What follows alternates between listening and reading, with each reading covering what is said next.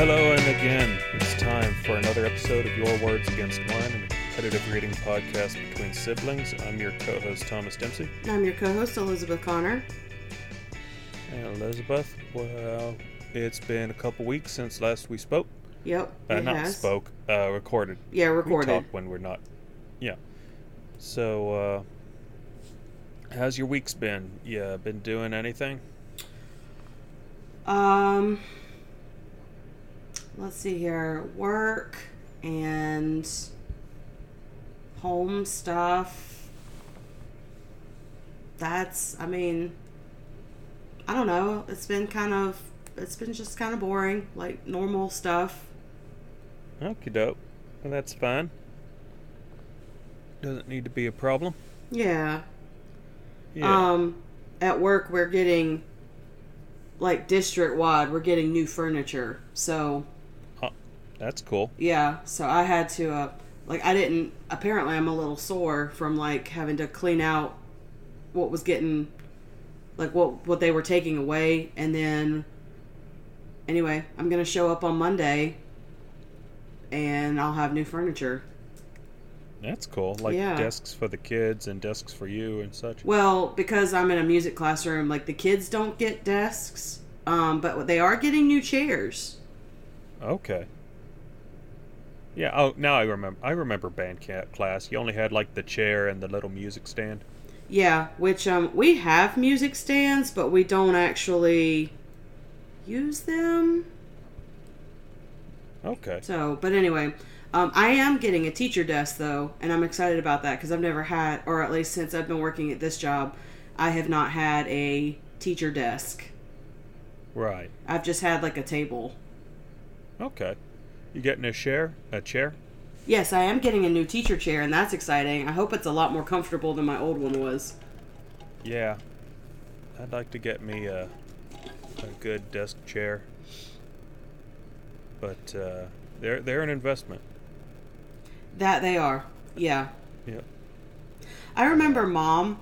She she said uh like she was asking me like leading questions about office chairs and I don't know. I said something like kind of snarky and then I realized that like she was planning on getting us office chairs that Christmas and then I went and hurt her feelings Oh. cuz I was a jerk. Oh, I'm sorry. And now I'm in a different place in my life and I'm like, "Man, that would have been a really good gift." I see. Yeah. Huh. I don't know. I uh we've got that chair I bought last year that we've still just sort of like got draped in throws to keep the cats from chewing on. Mm-hmm. And uh it was yeah. Anyway, um my last couple of weeks have been pretty nice for me. Uh weekend after last, weekend before last. Well, that the weekend of the 3rd Mhm. uh, was National Cinema Day. yeah. Oh, wait a minute. Yeah, you have something to talk about. You guys went to a Carolina Gamecocks game. Oh yeah, we did do that. Um, but you finished Yeah. first. Okay, yeah. So, on the third was National Cinema Day, which me, which was the occasion where participating theaters charged only three dollars for Mhm. movie tickets. To, I don't know if it was like any showing that day or if it was just matinees. Mm-hmm. But um, anyway, so I went to two screenings that day. I went to a 12:30 screening of Nope, the new Jordan Peele movie Yep. and then got out of that a little bit before three o'clock, and then just went right into a three ten screening of Three Thousand Years of Longing, the new George Miller movie. Cool. Yeah, and then uh, got some uh, tropical grill on the way home. It was a good day. Awesome. Yeah, uh, Nope is basically Alien Jaws. Uh huh. It's uh, not like it's got scary parts in it, but it's not like a. It's about as much a horror movie as Jaws was. So Did I you think uh, if you, yeah, did you see uh did you see them by Jordan Peele? Or they? us. Us. That was it. Us.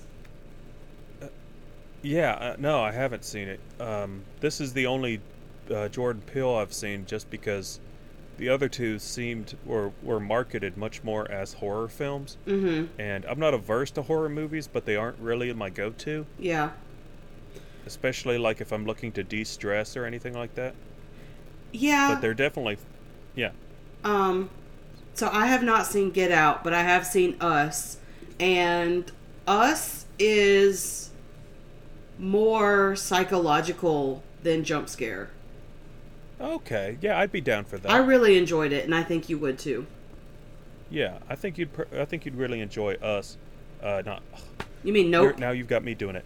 I think you'd really enjoy Nope. Mm-hmm. Um, some of the critiques of it I'd seen were that it was a little long, and it is like two two hours fifteen minutes, Yeah. but it doesn't feel long while you're watching it. I think main, I think it's mainly just because it's kind of a stealth western where it's a pretty small cast. The bulk of it takes place in this on this ranch in a valley, Mm-hmm. and uh, so you got a lot of downtime. Yeah. but it's still like it, it moves at a brisk pace and it's got a lot of ideas and stuff so it's a good movie Okay. and uh, 3000 years of longing is also really good at least i, I enjoyed it it's actually kind of mixed uh, critically speaking Mm-hmm. and uh, what it is it's like tilda swinton is a uh, narrativologist who is in the middle east for a conference and she finds a magic lamp in a, a antique store basically and idris elba pops out of it Oh. so then it's yeah so then it's just idris elba recounting all the times he'd been trapped in bottles over the uh, millennia and her like basically struggling to come up with anything she'd want to wish for Mm-hmm. and the movie's rated R, and you get you kind of get a general sense like it is kind of an intense movie in parts, but by and large, I think it'd probably pass for PG thirteen Mm-hmm. if it weren't for like a couple of prolonged sequences of nudity. Let's see, then you guys went to the ball game. Yes. So, um, let's see here. So, I guess it was. It I guess it was the third. Yeah. So it was that Saturday. We went to the uh, University of South Carolina game. It was the season opener against Georgia, Georgia State, Georgia Southern. Sure. something like that. And um, anyway, we had a good time. We got there. Let's see here. The game started at seven thirty. We got there probably just because we got a little turned around on the highway, and then we had some trouble parking. So we got to our tailgate place at like five thirty, and we hung out there for a little while, and we walked to the stadium. And I and uh, like our seats were like in the upper like the upper part of the stadium, kind of close to the press box, Yeah. and that was a lot of walking. Oh boy. It was a lot of walking, and um, so anyway, we found our seats. We enjoyed the game. They installed these lights in the stadium, so now every time, well, you know, it's a thing at Carolina that they play Sandstorm. Um, basically, after every touchdown or score. So then, so now every time Sandstorm comes on, there's like this whole light show, Okay. and it's really, I mean, it's cool. Um, Yeah. if you have like I- issues with seizures, I don't know that you would enjoy it so much, but but uh you. but yeah, it was really cool. And um a fight almost and I- think I said in the original text message that a fight did break out in the women's bathroom. I should have said a fight almost broke out in the women's bathroom Okay. because I mean there was a ton of people there and you know the the line for women's bathrooms is like ridiculously long so there is a very clearly marked entry sign and exit sign well you had women lined up at the exit sign so anyway I was like in the stall and I just start hearing yelling about like oh. people from the entry side yelling at the people on the exit side about how they can't read and how they need to go around and that it's not fair to the people who waited in the correct line. And I mean like it it got pretty intense. And when I walked out after I washed my hands like people were getting up in each other's faces and cutting people off trying to like get to the different stalls and I was like I got to get out of here. Ah, This is about to get volatile. yeah, I'm glad nothing happened. Um At least not while you were there. Yeah. And then we ran into some cousins.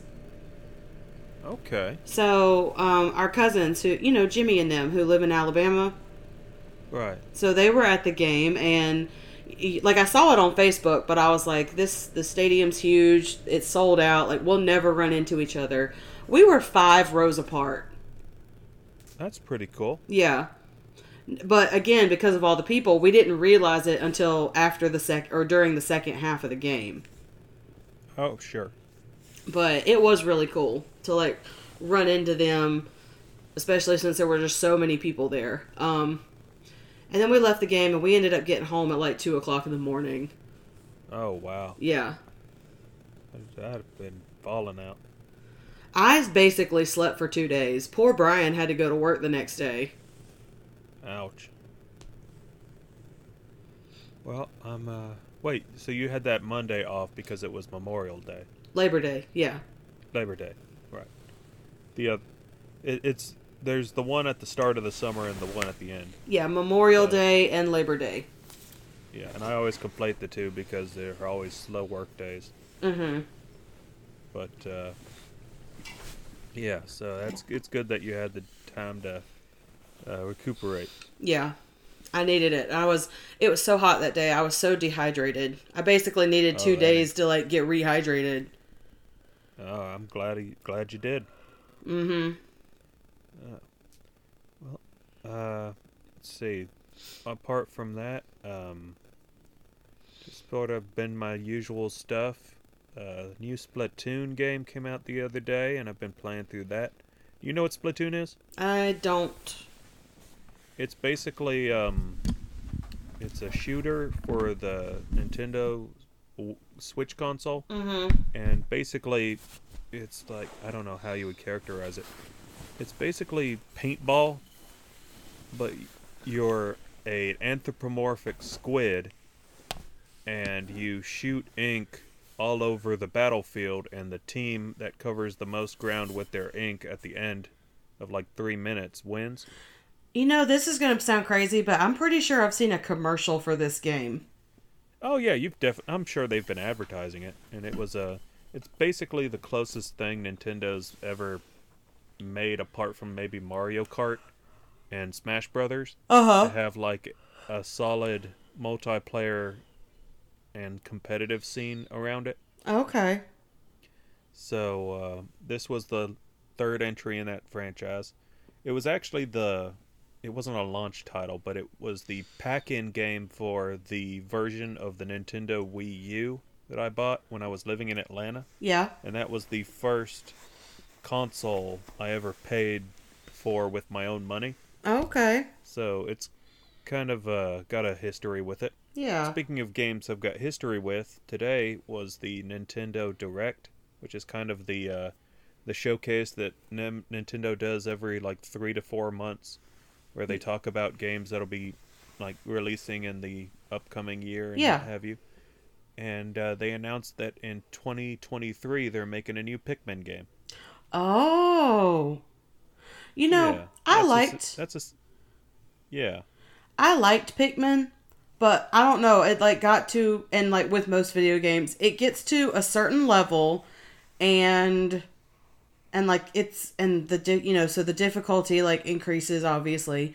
And I just I don't know if it's just that I can't get past it or if I just don't have the patience to keep trying. Oh, Yo, Hello. I'm back. all right. Did you get uh, a headbud die or something? Uh, no. I mean, I might have, I might have tapped it like on my shoulder or something, but Okay. I just leave it here laying on next to the mi- microphone. What, your phone? Yeah. Oh no, I mean mine is laying next to me too. Okay. Alrighty. So you wanna you got any books to talk about? Well, before we talk about books, um, the Queen died. Oh, sure. That happened, That happened. and uh, I tell you what, that is a rabbit hole. If you start going down like all of the dra- like all of like the royalty drama oh boy, that has either happened in her life or that is going on with like the current living royals, like that is a rep Like you'll start going down it, and then it's like three hours later. oh yeah, I- I don't- sure. man, three hours later, you're like, I, I don't know if I like Meghan Markle or not. Like, you just don't know. Yeah, I uh, I'm basically on the side. I'm side whatever side of social media it is that's like just both. I'd I'd say like anti-royalist Mhm. sentiment that is that's getting expressed. So there there you're seeing some memes. Oh, yes. The Twitter has been on fire. And uh, not I hadn't seen so much of it on TikTok. I wonder if maybe it's maybe the youth isn't as Oh. concerned with that sort of thing. No, see, now on my TikTok, like, that's probably like half of my For You page. Huh. Yeah, most I, I've. Oh goodness, this is gonna sound weird. I've been on uh, pimple popping TikTok. It's a good place to be. Yep.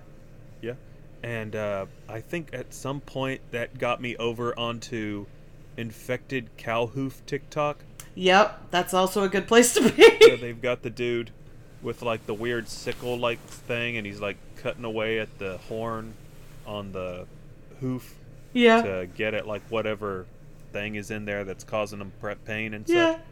And now I think I have slowly arrived at ingrown toenail removal TikTok. Yes. Oh boy. I love it. Yeah, it's you can't look away. You can't. You really can't. Yep. Ah boy. So that yep, the queen died. So the queen died, and, you want to know what uh, my favorite conspiracy theory has been out of all of this? Sure. That Olivia Wilde like made this happen to get the spotlight taken off of her and all of the like "Don't worry, darling" Right. Oh, drama. The, the my darling drama. Oh goodness. Yeah, I'd forgotten about that entirely.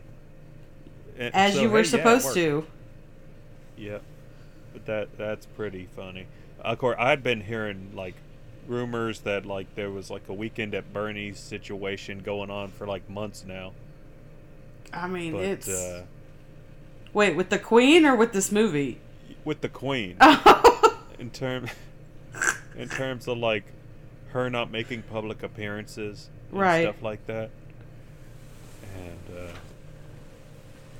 yeah, probably the funniest jokes have just uh, like the funniest jokes that come to mind are like the ones about her dogs like the the crying gangster meme with the words like when uh the queen's will stipulates that her dirt that her dogs go with her.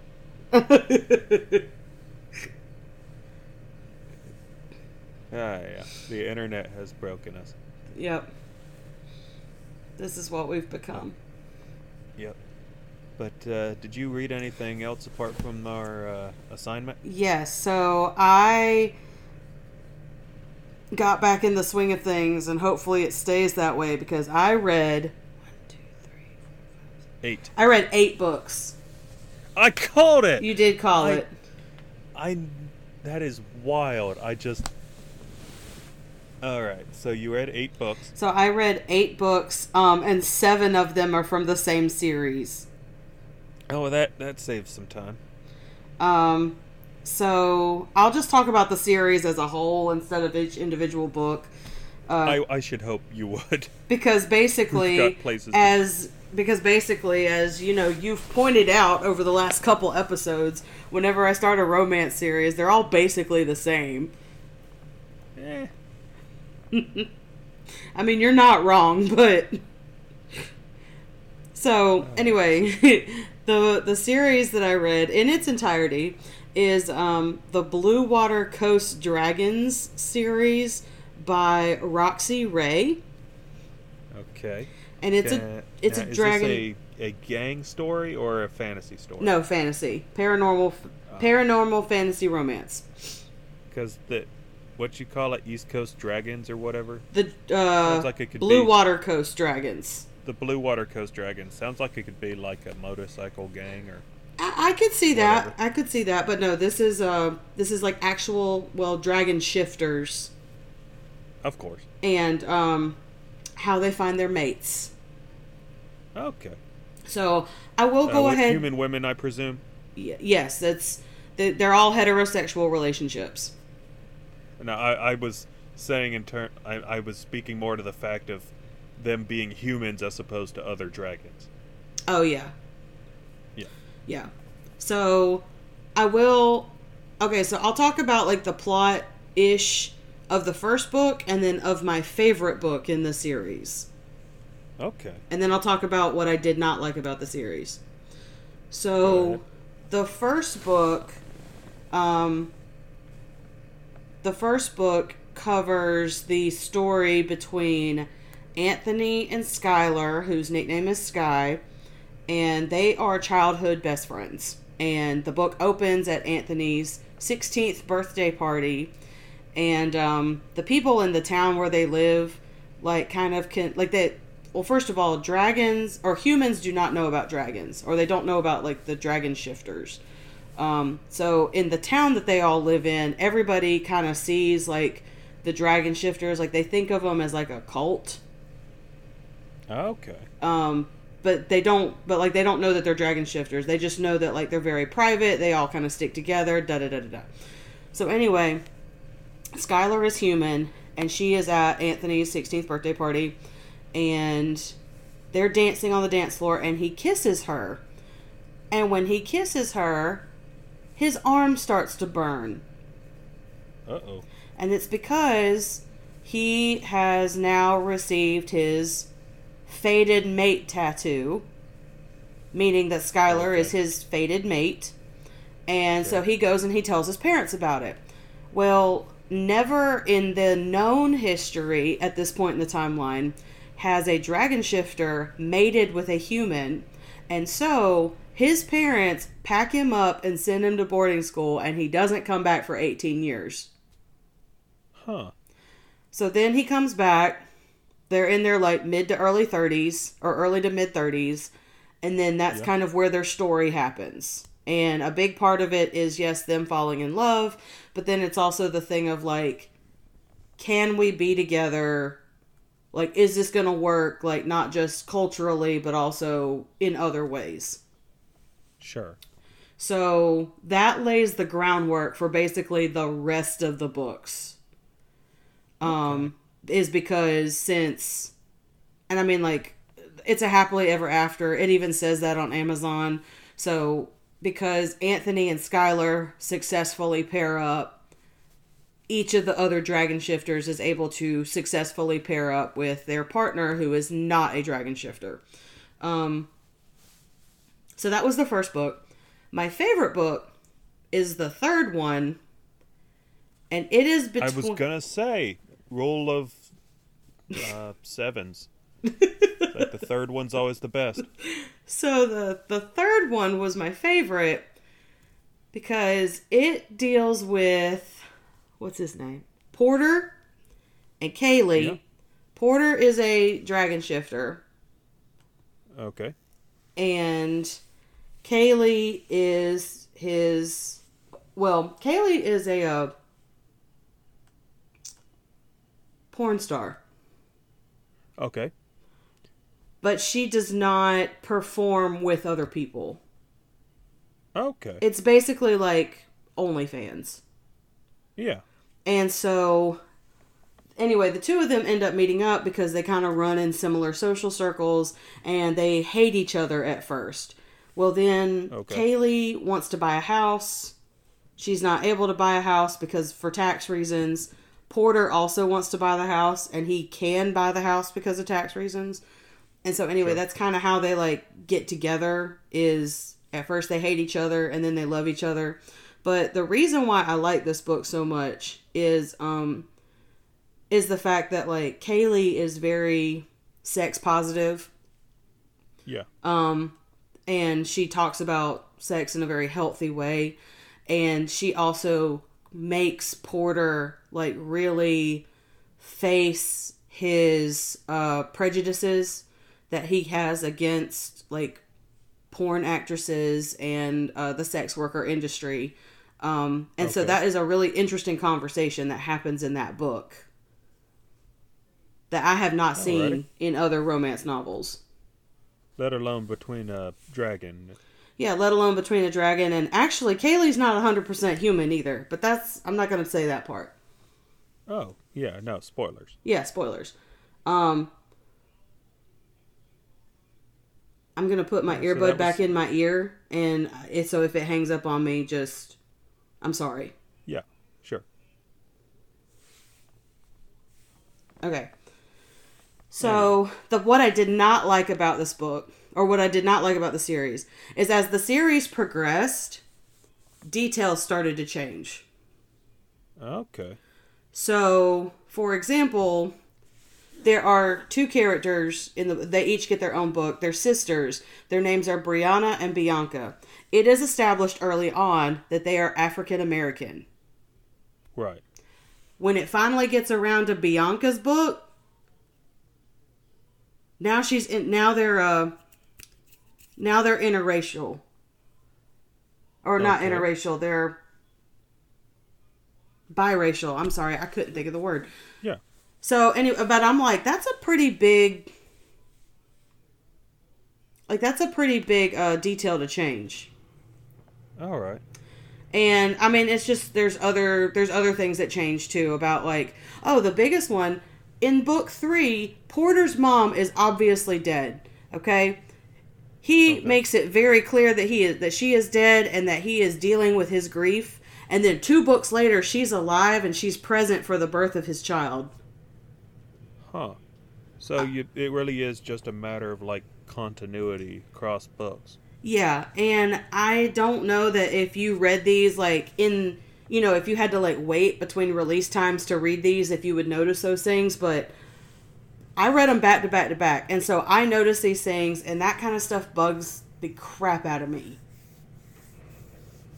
I'm like Alright. I'm like I feel like you need to have a chart. Oh, sure. Or like uh, they usually call it a Bible. Yeah. Uh, for like large, interconnected or like large overarching yeah, things. Yeah. Um, so that was seven of the eight books I read, and then the other book was it's the first in a new series, or it's the first in a series, and it's a alien romance one. It's called Submit, and it's the first book in the Sky Clan of the Taori series by Tana Stone. Um, Okay. it's all right. All right. I might read the second one. All right. Well, that sounds good. And uh, I think that I haven't read, I haven't finished anything else uh, but the book for this week's discussion. So we will take a quick break and then be back to talk about that. Okay. Anything you need to take care of? Nope, I'm good. Okay. Uh, you want to bring us back in? Sure. And welcome back to Your Words Against Mine, a competitive reading podcast between siblings. Before the break, I went over all the books that I had read apart from the book for our challenge. And now that we're back from the break, that's what we're going to talk about. All right. And uh, the book that we're reading for this challenge that Elizabeth assigned to me a month back was uh, Bourbon Empire The Past and Future of America's Whiskey by Reid Mit, Mit, Mit, Mitten Bueller? Miten Bueller? Miten Bueller. Yeah, that sounds better. and uh, this sort of says what it it is what it says on the tin. It's uh, history going back to like pre uh, Revolutionary War Mhm. uh, America, like the history of like the brewing of alcoholic beverages here, the science of various methods and uh, I guess kinds of alcohol Mm-hmm. and uh, up through like the various historical events and the place and influence of alcohol and whiskey during those times. Yep. And yeah, to the modern day, like the modern sort of economic structures that whiskey exists in. And uh, yeah, it's. I thought it was an interesting read. So I did not finish this. Really? Yes, but I will say I am heavily invested. Okay. Well, that's that's cool. I mean, I mean, not. It's um. I don't know. I guess I was wasn't expecting it. Do you uh? Do you, was there a reason why you didn't get through it? I mean, apart from just not getting through it. I, you know, I feel like if you've listened to the past couple episodes, and maybe not, e- maybe even more than the last couple, like I've just been kind of in like this reading slump, where I just haven't Sure. been reading a lot, or maybe, or sometimes even at all, and now I feel like I'm finally coming out of that slump, and this book was maybe not the best way for me to get out of that slump. I needed something lighter, even though this is not a Oh. particularly heavy book. Yeah, I was gonna say, uh, as far as like nonfiction accounts go, and maybe that's just something I feel like I can. Uh, I, I, don't act. I don't read a lot of nonfiction relative to other stuff that I read, Mhm. but uh, I do find generally that nonfiction books that I do get into are pretty brisk Yeah. and maybe it's just like because you're taking in information rather than necessarily like following an overarching story Mm-hmm. and so it feels like there's less pressure to like engage with like the narrative Yeah. of it so it just feels more consumable but yeah that i guess that's uh i actually this is one of the first books in a while that i didn't really have to struggle to finish in time for our record Okay. so yeah and which i don't know which is to say i would definitely put this on the lower end of my rating for books that i finish and like generally appreciate Mm-hmm. uh, i would say i didn't mind reading it i'm not sure that i would read it again or that i would necessarily recommend it to someone who wasn't looking to learn stuff about uh, the whiskey industry Mm-hmm. And maybe that's just because of how sort of all in it is for like general ideas of industry and Yeah. so your mileage is going to vary with regards to how uh, invested you can get with that sort of thing Yeah. i mean there's um, uh, certain uh, areas of information that are like more engaging than others uh, at the very end of the book he gets around to interviewing an uh, a craft whiskey brewer Mm-hmm. who is sort of like the basically the the sort of archetype that you imagine when you hear a craft brewer. He's got like him and his friend have this warehouse that they brew their whiskey in. They work on a very small scale, uh, basically just enough to keep the lights on, and uh, but it, it's a very interesting sort of portrait of Mm-hmm. a certain kind of uh, endeavor that sort of stands in contrast to how the vast majority of whiskey is produced and marketed. Right. So uh, I that was a part I like. Yep.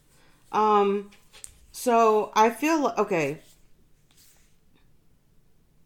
To go on a mini tangent, I Go never ahead. particularly or at least when I got to like middle and high school, I don't ever remember having like really really good uh, social studies teachers.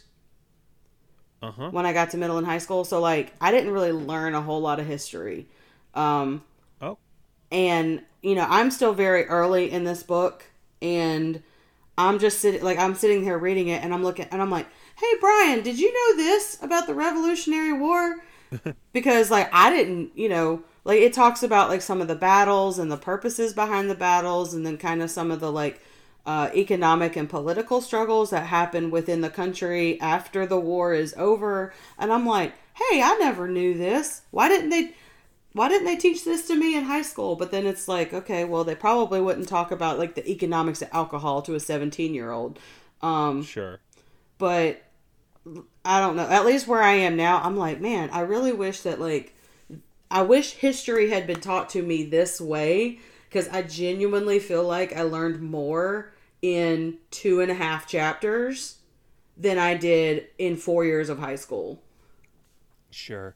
And I get that. Uh, there's, I forget what it's called. There's some method of teaching math that uh, is popular in like Japan that hasn't been adopted as widely in the United States. Mm-hmm. Where basically, rather than um, foregrounding the like root the formulas and like the hard science of math, they sort of encourage students to basically just find whatever works for them and then use that as the grounding for learning the underlying structures of math. Okay. And I feel like there's a similar sort of track that can kind of be there for history education where rather than just go linearly through history like we do and uh, focusing on big events, you just sort of like f- meet people where they're at, sort of show them stuff in history that they're bound to find engaging or sort of sticky in their memory and Mm-hmm. use that as like an anchor point for a broader understanding of like historical trends and events and Yeah. You know what you yeah said so i could what you said about the Yeah. math thing to me and, and i don't really know a whole lot about it so i could be completely off like this could be completely off. But to me that sounds very like montessori-esque. Sure. About like letting kids learn things like on their own terms and in their own way um, just within like the stru- the quote-unquote structures of like a classroom environment. Yeah. Yeah anyway. Okay. So um yeah uh I, I started reading that other alcohol book I told you about, uh, Mhm. Girly Drinks by Yeah. Mallory O'Meara, and I'm I, I basically just read the intro and the first chapter. I'm I'm gonna stick with it, but I just it's so striking like how different the styles of writing are, yeah and obviously, uh, this book I mean Mallory O'Meara's book is covering a much broader uh, swath of history. Like it's going all the way back to the earliest recorded, uh, like anthropological evidence of uh, alcohol consumption mm-hmm basically. And then uh, throughout the rest of the book, it's going to be jumping uh, around the world rather than just focusing exclusively on the United States or events pertaining thereto. mm-hmm So, uh, with that regards, it's also a much breezier read Mhm. because it's sort of written in a less academic voice. yeah So uh, there's less like overt re like relating of specific sources for every like piece of information, okay which isn't to say that you're not supposed that you shouldn't like take it as granted like what she what uh, the one book is reporting over the other. Just that sort of the like that s- style of formatting is uh, different. mm-hmm and uh, it just makes for um, like an interesting comparison, I guess, in the realm of like uh, nonfiction uh, histories. okay Mi- micro histories is the term. Yeah. Like uh, chronicling the history of a very specific thing rather than like an overarching thing. right So uh, you said you read the first two and a half chapters. yeah All right, so that's still pretty early on. And uh, he, he, you did get to like Revolutionary War stuff. Have you read? A, did you read any of like the Thomas Jefferson Alexander Hamilton dynamic. Yeah. Yeah, he returns to that a lot. Okay. It actually gets kind of comical.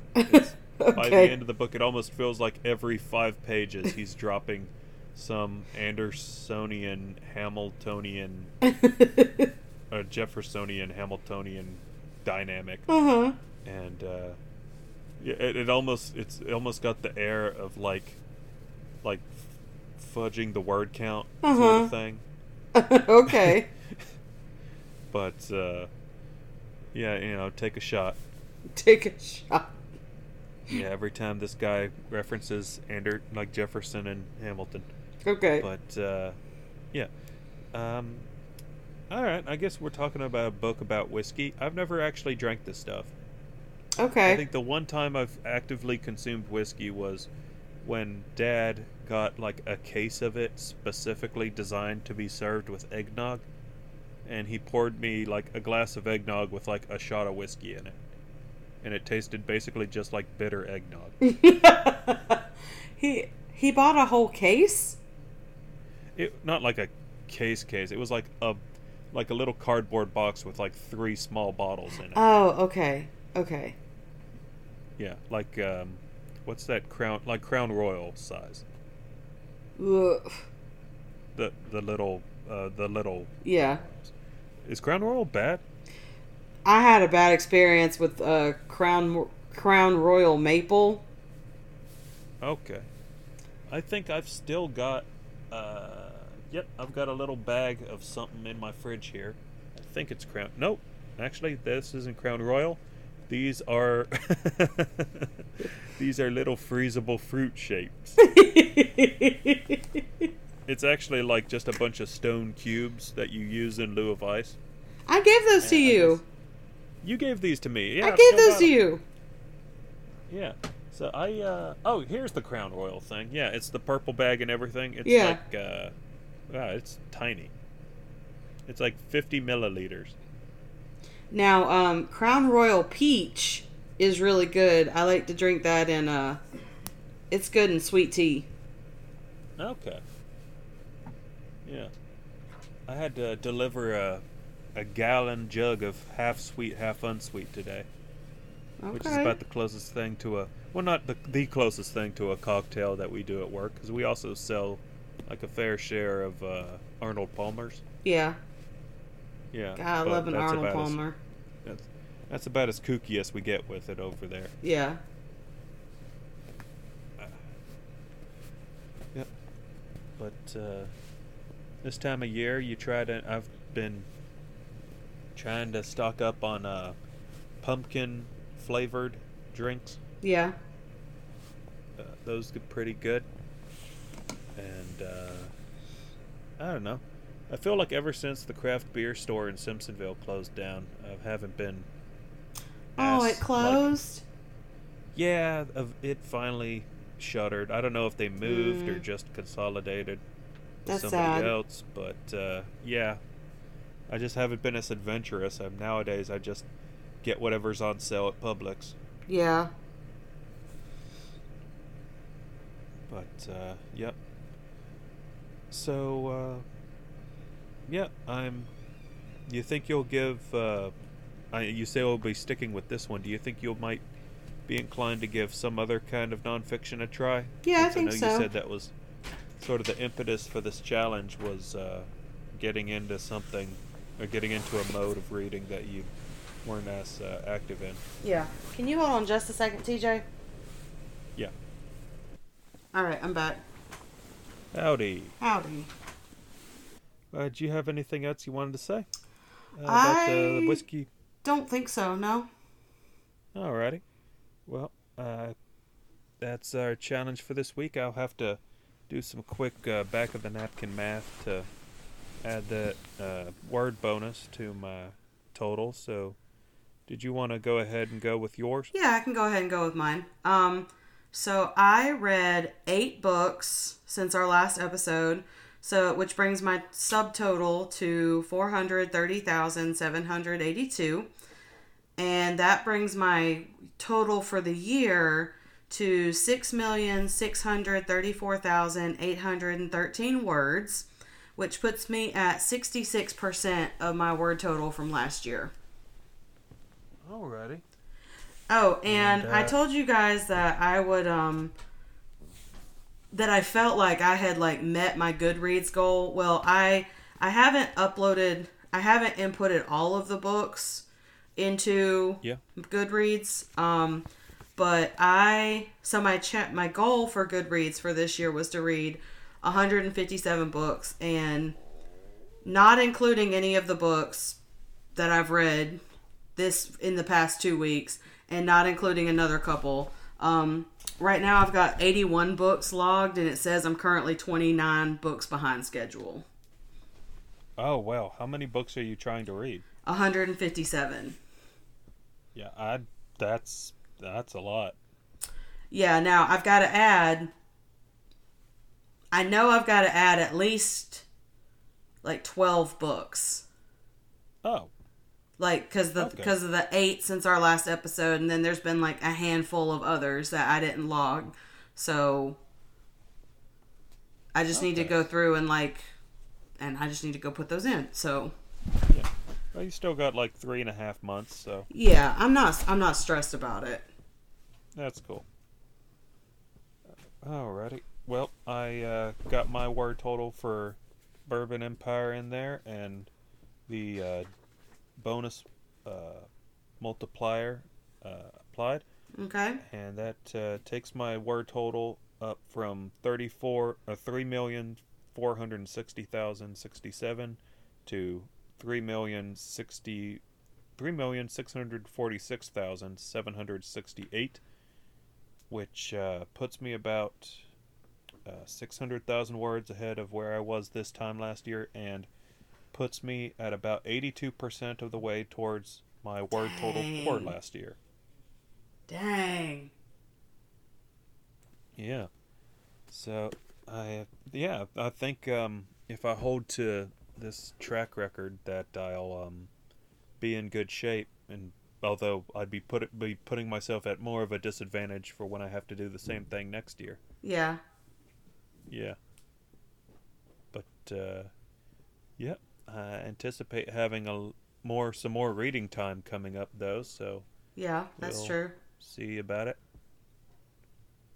And uh, speaking of reading time, it is now time, I believe, for another reading challenge. yes So let's hear it. so there is a new netflix movie coming out very soon and it is based on a book Okay, what I might have heard of it. What what are we talking about? So, um, it is Luckiest Girl Alive Okay, by, I can't remember who the author is. Jessica somebody.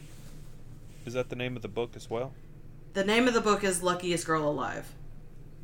Okay, And, So- um, yep. so our challenge is two parts. oh, It's, okay, Jessica Knoll is who wrote it. right. So, for our, so for uh, my challenge, we not only have to read Luckiest Girl Alive, we've got to watch the movie when it comes out on Netflix. Oh, so it's not out yet. It's not out yet. I believe it's coming out October 7th. Okay, yeah. So we that'll be uh, So that'll like- be within the be- time frame. yeah. Yeah. That'll be good. Yeah, we might. Uh, I don't know how uh, the our family vacation plans are going to work out, but we might be able to watch that one together. Yeah, we might. Yeah, that sounds good. Mm-hmm. Alrighty. Well then, that's uh, another episode in the books. Hey, I d- yeah. So uh, yeah, we thank you for listening. This is the part of the show where Elizabeth rattles off all the social media stuff that I've long since forgotten. so you can find us on Facebook, Twitter, Instagram, Literally Club, and TikTok at Your Words Podcast. You can also find us at our website at yourwordspodcast.com. And you can send us questions, suggestions, or recommendation. Well, questions, recommendations, or comments, that's what I meant to say, to yourwordspodcast at gmail.com. All right. And It's been good talking to you, Elizabeth. You too. And as always, at the end of every episode, we like to send you off with a very stilted and awkward Bye. goodbye.